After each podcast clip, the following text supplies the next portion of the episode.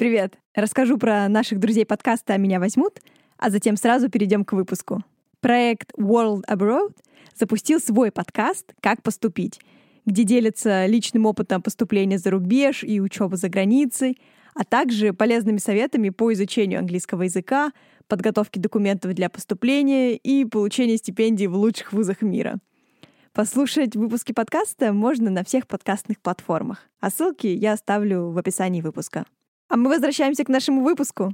Говорим сегодня про Данию, Австралию и Океанию.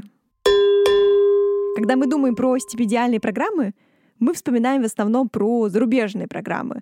Кто же в России сможет покрыть нам расходы на учебу в какой-нибудь Великобритании или Америке? Но такая программа в России действительно существует. Программа называется «Глобальное образование», и она дает полное финансирование на ряд программ магистратуры в университетах по всему миру. Герой нашего выпуска, Даниил, смог уехать по глобальному образованию в Данию, а оттуда по обмену в Австралию с большим путешествием по Океании. Наш выпуск будет как бы разделен на две части. Первая — про саму стипендиальную программу, а вторая — про большое путешествие Данила.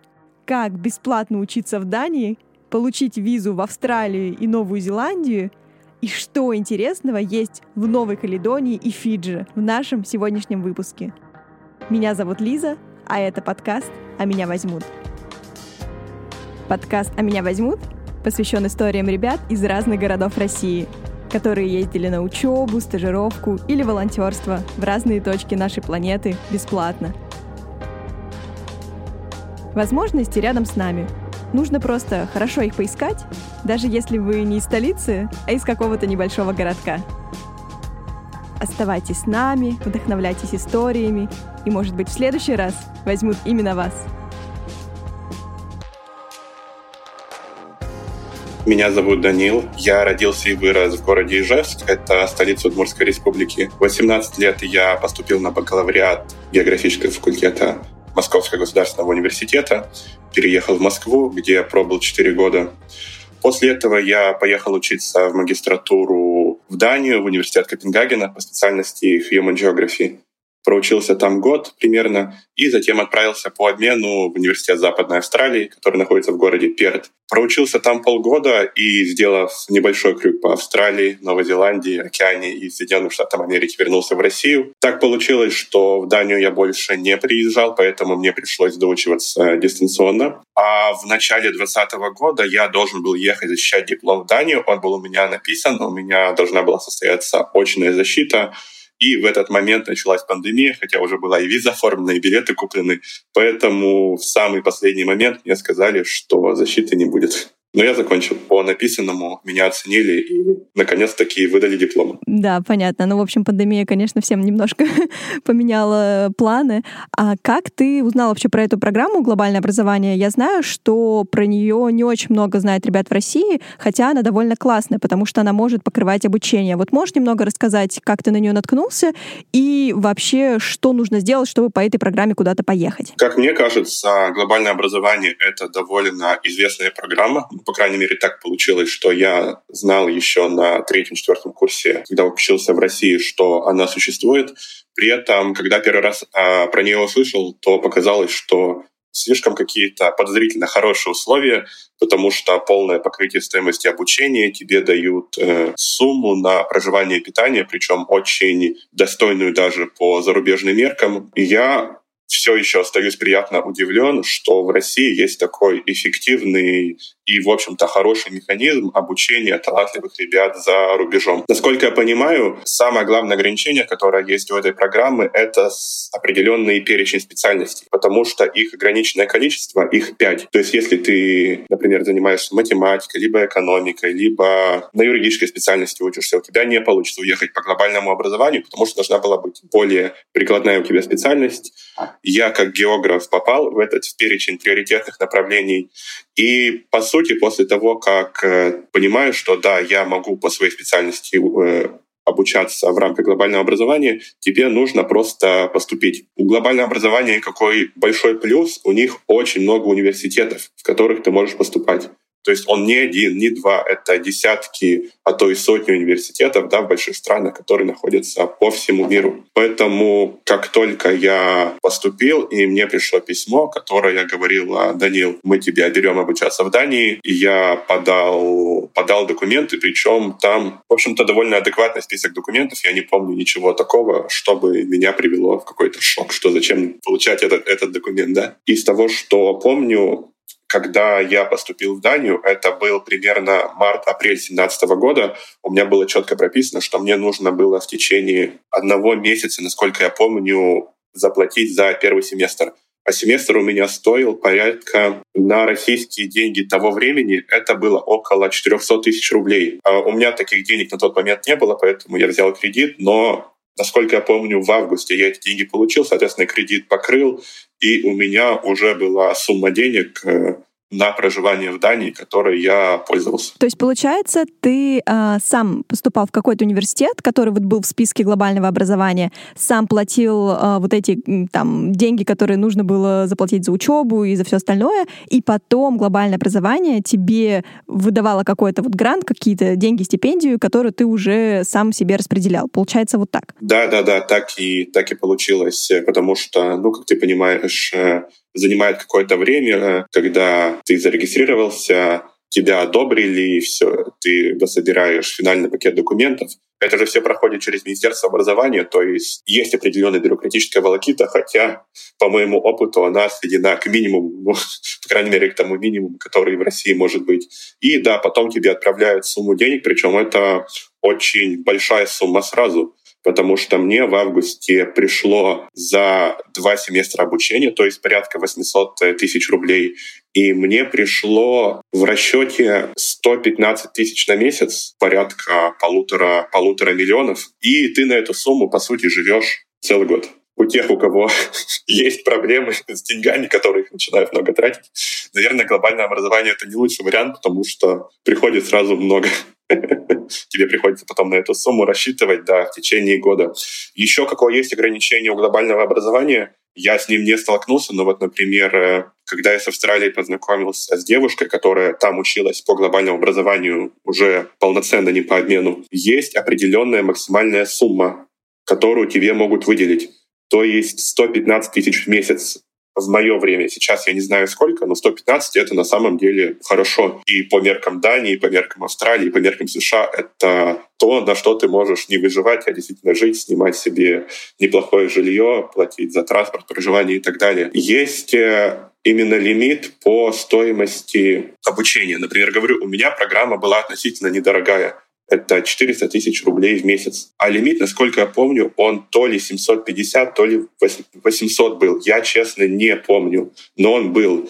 И вот та девочка, которая училась в Австралии, у нее программа стоила дороже. Поэтому она была вынуждена заплатить из тех денег, которые ей давали на проживание, питание, транспорт и так далее. То есть эти сто пятнадцать, они у нее стали там, чем-то, чем-то меньшим. И я знаю, да, что в США, в Канаде такие проблемы у ребят по глобальному образованию существуют. У меня, слава богу, таких проблем не было, потому что, говорю, обучение стоило несколько дешевле, чем максимальный лимит. Хотя как бы Дания считается довольно дорогой страной по жилью, по всем тратам. Да, было недешево.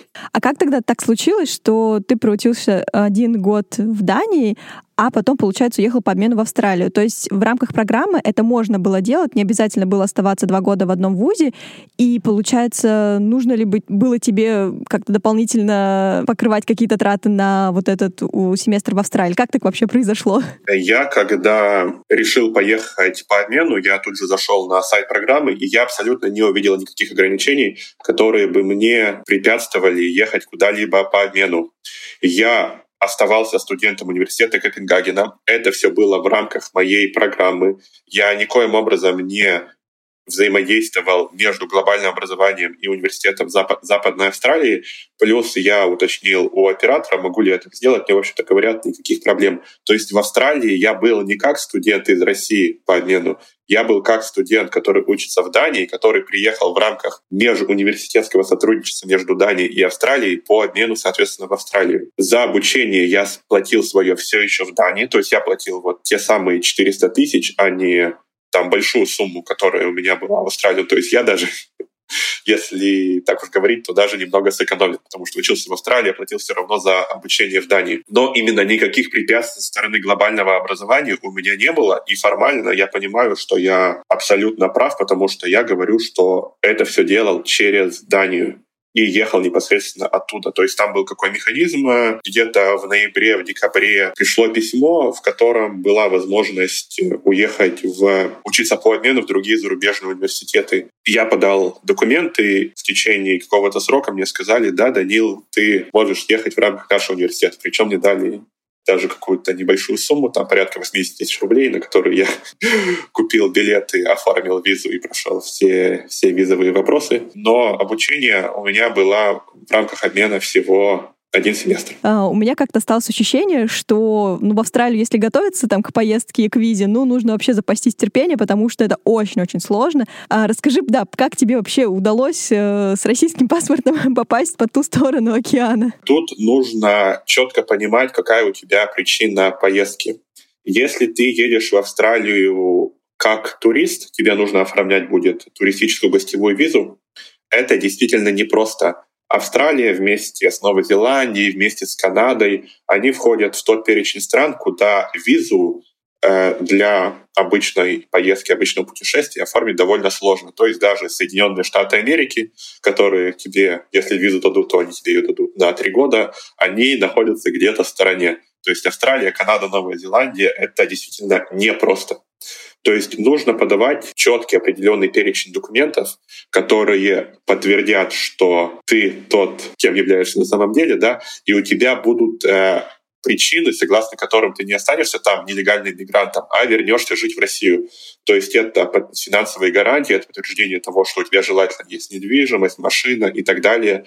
Я это все четко понимаю. Лично я уезжал учиться в Австралию как студент, поэтому перечень документов, он там другой. И у меня уже было приглашение из университета, которые говорили: да, Даниил Петеримов, он едет учиться к нам на семестр в рамках обучения в Университете Западной Австралии. И это намного облегчает процесс. И я без проблем каких-либо получил эту визу, которая у меня действовала там порядка шести-семи месяцев. И даже если мы зайдем на сайт глобального образования, то мы увидим, что Австралия, она является одной из самых популярных стран для обучения. То есть очень много ребят, они уезжают в Австралию учиться в рамках программы глобального образования. Из этого я делаю вывод, что, в общем-то, как студент визу получить совсем несложно. Просто нужно аккуратно подойти к вопросу оформления документов и так далее. Что было именно интересно, мне для получения визы нужно было предоставить языковой сертификат, который у меня уже, к счастью, был, потому что я совсем недавно поступал учиться в Данию. У меня был ай элтс, который действовал два года. Соответственно, я этот сертификат, по сути, использовал три раза для обучения в Дании, для того, чтобы поехать учиться по обмену в Австралии. Они тоже требовали языковой сертификат. И для получения австралийской визы у меня этот сертификат потребовали. Это, во-первых. Во-вторых, мне нужно было сдать так называемый health examination. То есть пройти какое-то, знаешь, мед, медобследование. И я подавал документы на визу в Австралии онлайн, когда я учился в Дании. В посольство идти не пришлось, все это делается автоматически. И мне говорят: Даниил, для получения визы вам нужно пройти вот это самое медобследование. Вы можете его проходить в определенном перечне клиник. Одна клиника была в Копенгагене. Я им позвонил, узнал, сколько это стоит. Мне сказали: ну, там порядка тридцать-сорок тысяч. Я подумал: нет, это многовато. Позвонил в Россию, мне говорят: да, ты это можешь сделать за десять тысяч. Тоже, конечно, много, там, знаешь, за полчаса обследования с какими-то базовыми вопросами. Но вот я прекрасно помню, что я приехал в Россию, и одна из причин у меня была, чтобы я в России вот в этой сертифицированной клинике прошел этот экзамен, чтобы получить документы на австралийскую визу. Но, опять же, насколько я знаю, в Великобритании нужно сдавать абсолютно то же самое. Не знаю, как в других странах, но вот Австралия это требует. Так необычно на самом деле. Еще и какие-то есть специальные клиники. Ну, наверное, для того, чтобы не было каких-то поддельных справок. Но в любом случае вывод: если хотите в Австралию, езжайте туда учиться. Это самый легкий способ, чтобы посмотреть страну. Это правда. А вот у тебя получилось поучиться, получается, в трех вузах в России, потом в вузе в Дании и в Австралии. Были ли какие-то особенные черты, которые, тебе, которые тебя удивили, когда ты учился в Дании, в Австралии, чтобы можно было перенять российскому тому же эм гэ у? Знаешь, какое-то, что ли, человеческое отношение к студентам — это именно легкость получения информации из официальных источников, которые тебе необходимы в процессе обучения или даже, знаешь, с точки зрения академической мобильности. Потому что, когда я учился в эм гэ у, прекрасно понимаешь, любой поход в учебную часть, чтобы получить какую-то справку, что ты учишься, ну, это превращается в не самый простой процесс, там кого-то нету, кто-то занят и так далее. Опять же, уехать куда-то по обмену, даже из эм гэ у, это все-таки не последний вуз в России, было довольно тяжело. Именно в Дании у меня такой проблемы не было. Все очень было дружелюбно, открыто и так далее. Плюс, когда мне нужно было в Дании получить какие-то документы, я шел в специальный отдел, где есть стойка, стоят несколько человек, и по любым вопросам, касаемо, знаешь, начиная от получения документов до, там, знаешь, психологических сложностей, как тебе построить подготовку к экзамену, как тебе достичь максимальных успехов в учебе.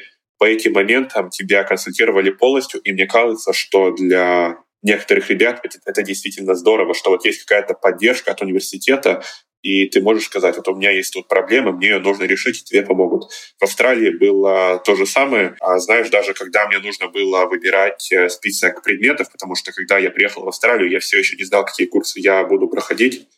Это проходило максимально легко. Вот в России, к огромному сожалению, это пока отсутствует. Наверное, в вузах, которые себя позиционируют как продвинутые, такие как Высшая школа экономики, с этим попроще. И действительно, это то, к чему нужно стремиться в таких консервативных учреждениях, как Московский государственный университет и прочее. Это именно касаемо моментов каких-то таких организационных взаимодействий, взаимодействий со студентами. Вот. В остальном это совершенно разные структуры с точки зрения подхода образованию, с точки зрения организации учебного процесса, сдачи экзаменов и так далее. Поэтому, ну, это, знаешь, совершенно разные вселенные, и их можно сравнивать бесконечно долго. Но вот именно ключевой процесс, который мне бы хотелось перенять, это, ну, вот то, о чем я сказал. Ну, конечно, говорю, программы академической мобильности. Даже в России, если бы придумали механизм, в рамках которого там ребятам из Москвы можно было учиться во Владивостоке и наоборот, я думаю, что это было бы очень здорово для всех студентов российских вузов. Да, кстати, такая мобильность внутри России, я даже про это не думала, а это на самом деле прикольная, правда, идея. А удалось ли тебе попутешествовать немного? Я у тебя на страничке увидела, что а, у тебя было путешествие в Океанию. Я надеюсь, я правильно поставила ударение, потому что это очень сложно, особенно когда ты не часто об этом говоришь. А как у тебя это удалось? А, потому что, ну, учеба, наверное, все равно занимала много времени. И расскажи немного вот про эту часть твоего обмена. Это интересная история. Сейчас попытаюсь про нее вкратце рассказать. Я сам по образованию географ, поэтому мне действительно нравится путешествовать. Путешествовать не так, что я приехал в какое-то место, выложил фотографию в Инстаграм и поехал отдых- отдыхать в отель. Мне именно нравится посещать новые места, и они все друг от друга очень сильно отличаются с точки зрения истории, каких-то культурных, религиозных особенностей и так далее. И путешествовать я самостоятельно начал еще с конца второго курса. Я поехал сам в Норвегию, потом я был в Иране, потом я был на Шри-Ланке. Все это было организовано самостоятельно, знаешь, с рюкзаком, не брал никакой тур. И с точки зрения финансовой это получалось недорого. Поэтому путешествие у меня является неотъемлемой частью моего досуга. После моего семестра в Австралии, а в Австралии, хотелось бы еще сказать, семестр, он очень необычный именно по срокам. То есть в Дании мой год закончился где-то в июне. В начале июля я уехал в Москву, и в конце июля я приехал в Австралию, потому что четко помню, семестр в Австралии у меня начинался в самом конце июля, тридцатого числа. И длился он у меня двенадцать-тринадцать недель, это три месяца, закончил я в середине ноября. То есть когда у нас, когда в европейских странах семестр в самом разгаре, в Австралии я уже учиться закончил. После этого у них там идут длинные-длинные каникулы, а следующий семестр, он-то причем называется зимним, потому что это по другую сторону земного шара. Люди там ходят вверх ногами, и как бы все стереотипы, которые вы думаете об Австралии. Зимний семестр начинается в феврале, длится также три месяца и заканчивается примерно, примерно в мае. Я закончил обучение в ноябре, в середине ноября, а виза у меня была до конца января. Соответственно, два с половиной месяца, которые я себе мог позволить находиться в Австралии. Вообще Австралия и все те страны, которые находятся недалеко от нее, это не то место, где ты бываешь каждый день. Поэтому хочется взять из нахождения в этой части земного шара такой отдаленный, необычный, для нас интересный максимум. Я решил начать путешествие. Как я уже сказал тебе ранее, я там познакомился с девочкой из России, которая обучалась в рамках глобального образования. Она училась на специальности урбанистической с некоторым уклоном в архитектуру. И так получилось, что она из Казани, я из Ижевска. Это два города, которые находятся в Поволжье на небольшом расстоянии. И вообще я не ожидал встретить кого-то из России, особенно студента, особенно в рамках той программы, в которой ты обучаешься. Поэтому мы с ней сдружились. В Австралии у меня была машина, в общем-то, как у любого уважающего себя человека в этой стране, потому что ну там без нее никак. Если вы собираетесь ехать в Австралию, при этом не будете учиться в Мельбурне или в Сиднее, я считаю, что машина — это то, что вам там необходимо, потому что именно с точки зрения структуры города, какой-то планировки, это очень американская история, то есть низкоэтажная застройка, центр, центр города из небоскребов, и потом все это расходится на десятки километров в самые разные стороны. Общественный транспорт не развито слово совсем, это не Европа, поэтому, чтобы передвигаться вам по этому разросшемуся, что ли, муравейнику, нужна машина. Это нужно четко понимать и осознавать, если какие-то у вас есть экологические аспекты, в рамках которого вы не будете пользоваться машиной. Наверное, все-таки Европа, та же самая Дания, Швеция, они будут гораздо попроще. В Австралии машина нужна. У нас была машина с большим багажником типа универсал. И эта девочка, она тоже любила путешествовать. У нас одновременно закончился семестр, и мы решили, да, почему нет. Мы подготовились, сели в эту машину и отправились на, на восток. Перт — это город, который находится в столице штата Западная Австралия. Если вы посмотрите на карту, то Австралия, она представляет собой некий прямоугольник. И Перт, он будет находиться в левом нижнем углу этого прямоугольника. Вообще, когда мы говорим про Австралию, в первую очередь приходит Мельбурн, приходит Сидней с его зданием оперы, Канберра, столица. Большинство населения в Австралии, они живут на юго-востоке. А Перт — это, даже англичане его называют э, «The Lonely City», то есть который находится действительно очень, очень далеко. И мы сели на машину и отправились через всю страну с зап- запада на восток. Смогли побывать в Аделаиде, в Мельбурне, в Сиднее, даже ездили на остров Тасмания. И это у нас заняло все порядка, ну если очень грубо, то двух месяцев. Заканчивал свое путешествие я один, потому что моя подруга улетела в Перт, и нужно было вернуться. В конце концов, перед тем, как у меня закончилась виза, машину я продал за ту стоимость, за которую, за которую купил. Это был конец января. И я понял, что у меня нету прямой необходимости возвращаться обратно в Данию или в Россию, потому что в тот момент у меня был процесс написания диплома, время еще было. Зная себя, я бы не приехал, не начал писать диплом, ну потому что я несколько ленивый человек, и все бы делал в последний момент, я просто знаю. И дальше у меня снова возникла мысль, а почему бы нет? И предварительно я начал оформлять документы на визу в Новую Зеландию, которую мне дали тоже без проблем, потому что я уже находился в Австралии. А есть еще такая интересная особенность, что когда ты получаешь визу сложной страны, будь то США или Австралия, тебе становится проще получать остальные сложные визы, потому что ты обязательно подаешь историю тех виз, которые у тебя уже есть, прикладываешь сканы паспорта, и Новая Зеландия смотрит и думает, этот товарищ учился в Австралии. Ну, он, скорее всего, безопасен, чем нет. Он не будет у нас оставаться нелегально, не будет злоупотреблять своими полномочиями там. Поэтому это, говорю, увеличивает вероятность получения таких сложных виз. И мне действительно дали на месяц туристическую визу в Новую Зеландию. Сейчас этот процесс еще упростился, насколько я понимаю. После этого я поехал в Новую Зеландию уже один. Снова взял в аренду маш- машину, я прилетел на Южный остров, был там примерно месяц, проехал буквально всю страну, с самой южной точки до самой северной. Закончил путешествие в городе Окленд, самый крупный город страны, там я эту машину сдал. Это был конец февраля. А знаешь, я уже так вошел во вкус, и снова у меня встал вопрос, почему бы нет. И дальше я отправился в Океанию. Океания, вкратце, что это такое? Если вы посмотрите на, на Тихий океан, вы там не увидите ничего. Но это не совсем правда, потому что там есть небольшие острова, некоторые из них крошечные, и очень много разных государств. И мне как географу было это очень интересно. Это, наверное, не самый интересный регион с точки зрения какой-то там аттрактивности, но про него люди не знают ну, практически ничего, и не знал я. И мне как географу, я говорю, было очень интересно. Поэтому я отправился в Океанию. Я посетил довольно много микрогосударств, как они называются, Вануату, Самоа, Фиджи и так далее. И причем, знаешь, когда я уже, говорю, вошел, вошел во вкус, у меня возникла идея, что я не буду возвращаться в те места, в которые, которые я, я уже был. И я так именно построил свое путешествие, что я постоянно двигался на восток. Вектор путешествия у меня был восточный.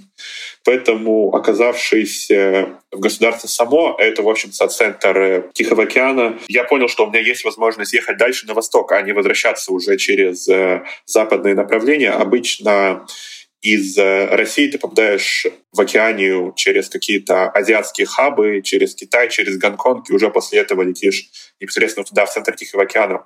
А у меня так получилось, была туристическая виза американская, потому что я ее оформлял в середине две тысячи семнадцатого года, она действовала три года, и я подумал, нужно ее использовать второй раз.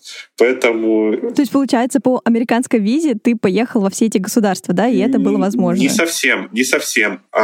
Я построил свою поездку так, что ездил именно в безвизовые страны для россиян. Их там довольно большое количество, не все, не все, но большинство, большинство.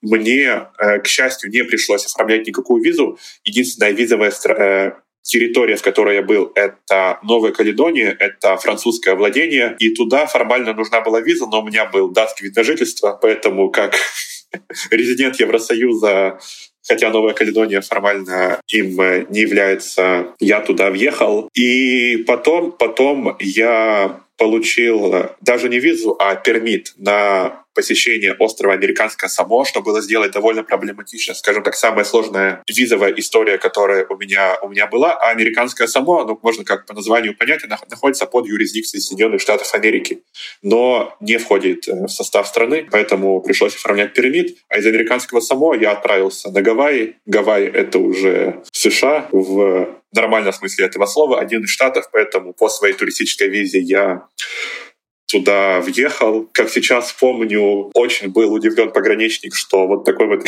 интересный товарищ с рюкзаком, с бородой, с российским паспортом приехал из Американского Самоа. И когда меня, кстати говоря, первый раз при посещении страны отправили на дополнительный иммиграционный контроль, спрашивая, кто ты такой, что ты делаешь. Ну, им, потому что им нужно удостоверить, удостовериться, да, что такой интересный, необычный товарищ забыл у нас, да. Я ему начал расписывать свою историю, говорю, я вообще учусь в Дании, но учился в Австралии, сейчас путешествую, вот одна виза, вот вторая виза.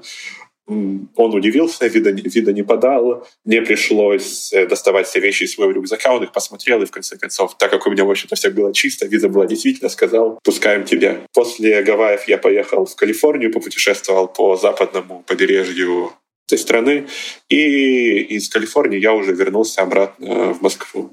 И все вместе у меня заняло порядка ста пятидесяти дней.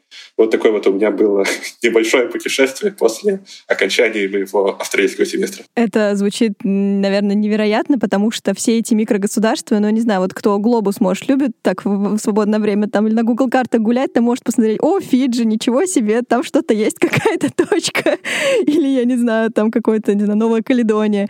Расскажи немного про, про людей, вообще про, вот вкратце, что тебя удивило там больше всего, потому что, ну, на самом деле, это какие-то такие микрогосударства, в которые, наверное, большинство людей планеты никогда в жизни не приедет, просто потому что не будет такой возможности. Что мне больше всего понравилось в этих государствах, это чувство отдаленности.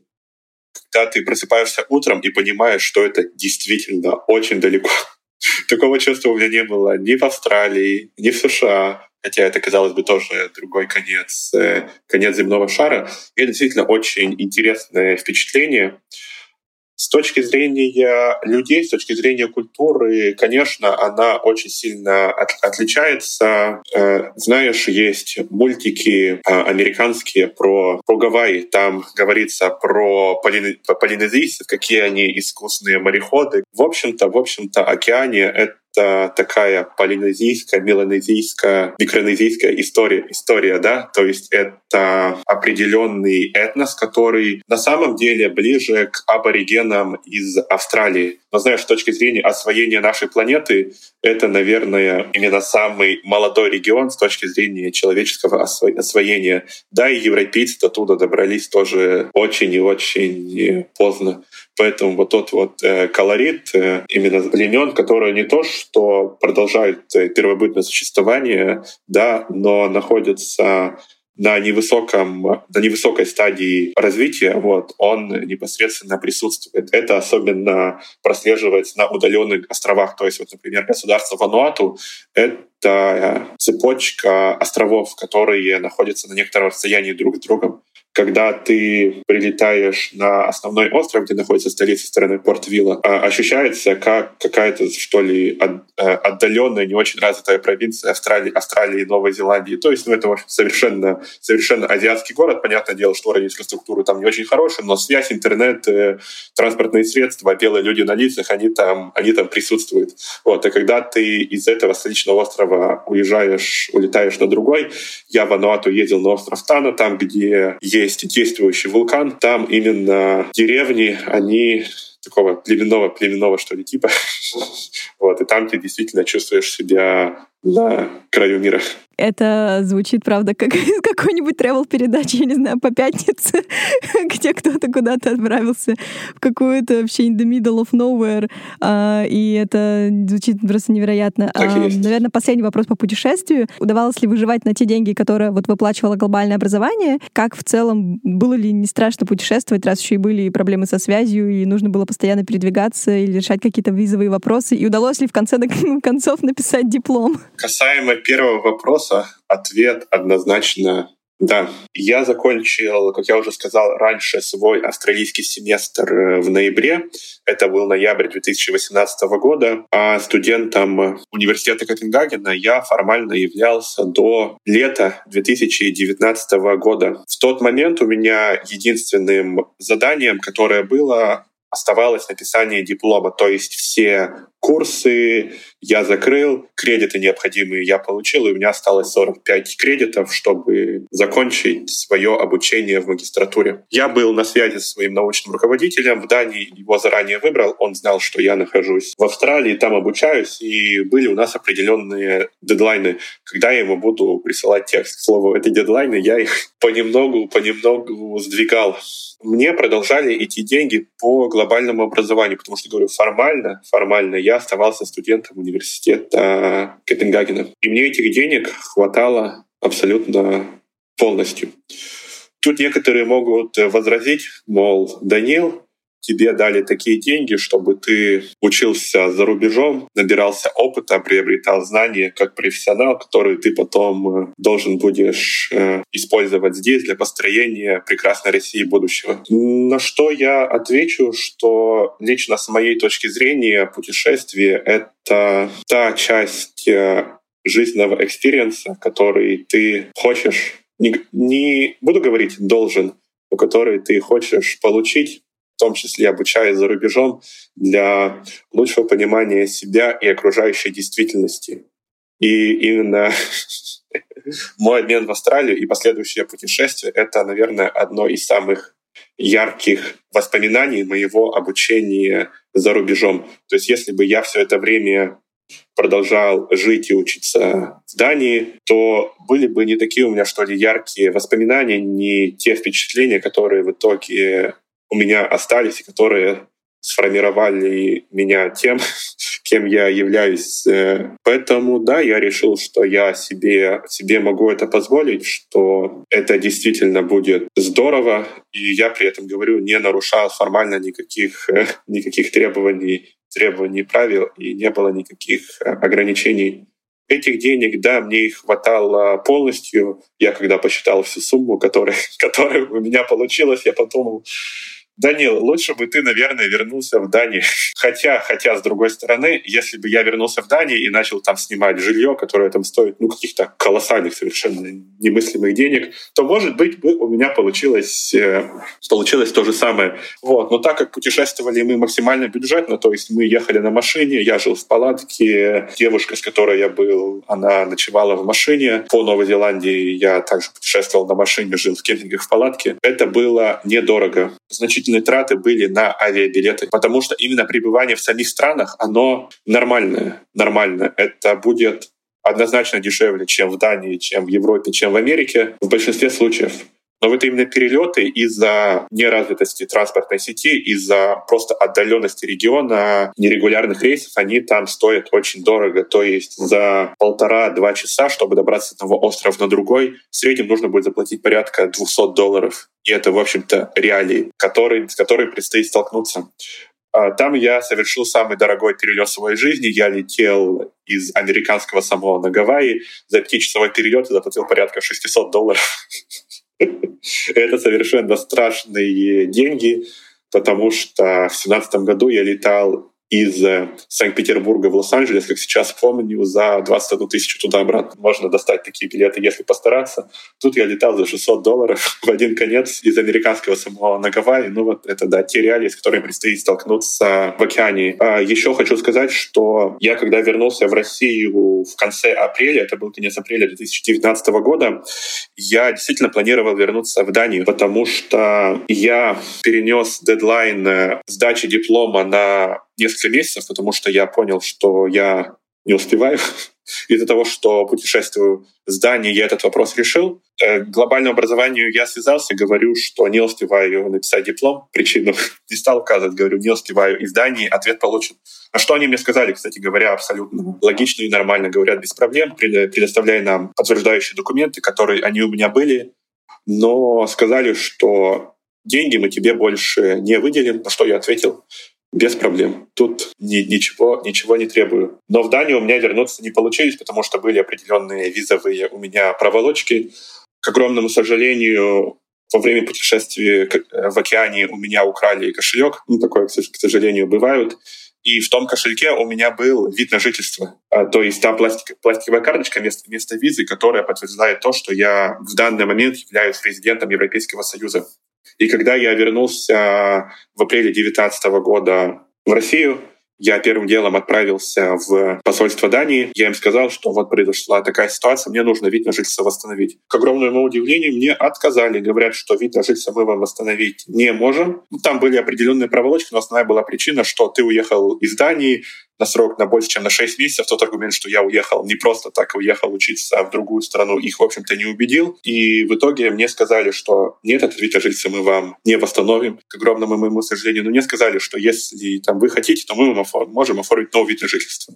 А новый вид на жительство — это, скажем так, снова финансовые траты, предоставление там полного комплекта документов и так далее. Я просто понял, что игра, наверное, не стоит свеч. И я просто понял, что я остаюсь остаюсь жить, э, жить в России формально в статусе студента зарубежного университета. Но у меня действительно не было прямой необходимости возвращаться в Данию. Да, и в конце концов свой диплом я в России написал. Было не просто, потому что я уже устроился на работу, а совмещать э, э, full-time занятость и написание диплома — это очень непросто, но в конце концов диплом был написан. Но я не смог защитить, потому что началась пандемия. И в итоге, да, с того момента я так и не был в Дании, у меня все еще там лежат вещи, которые я не могу забрать. Очень хочу, но не могу, потому что не пускают меня туда. Ну и, наверное, все равно путешествие, оно как бы стоило всех тех штук, с которыми потом пришлось столкнуться и как-то преодолевать. Определенно, определенно.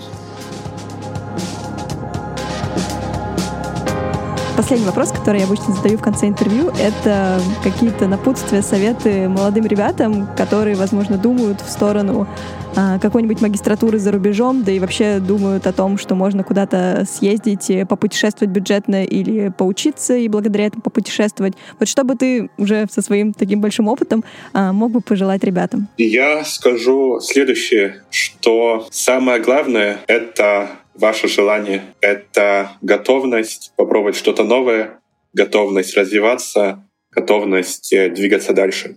Это, мне кажется, вообще касается всех аспектов жизни, начиная с обучения за рубежом, изучения нового иностранного языка, заканчивая какими-то карьерными перспективами, путешествиями и так далее. Самое главное — это ваше желание, что вы сядете и скажете себе «да, я хочу». И когда у вас будет желание, когда у вас будет мотивация, причем это вы должны делать для себя.